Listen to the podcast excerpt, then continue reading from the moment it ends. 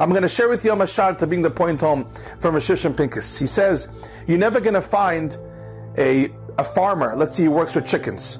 He worked with chickens for over 20 years. You're never going to find a farmer to ever have a desire to want to go inside a chicken coop and start quacking, whatever it is, like a chicken.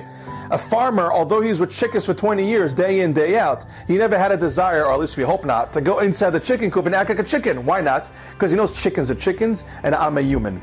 The only time you get influence from the society next to you is when you think that you are supposed to be like them. When you think you identify yourself with them. So you say, oh, how come they have that? I also want that.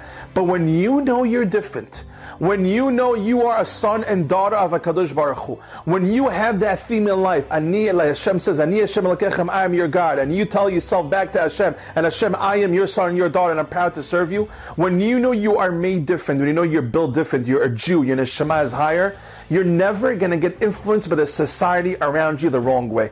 The only way you get influenced is when you think you have the same mission in life, the same priorities, and the same goals. But we don't.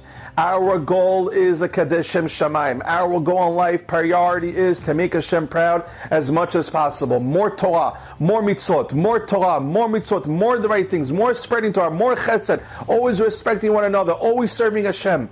Our goals in life, priority one is God. Only Hashem. That's priority one. We are made and built different. We have a different mission. When you are proud of yourself, when you have confidence in what it means to be a Jew, you will never get influence from the people in the society, the wrong society around you. When you're happy inside, you're not going to look for things outside the house.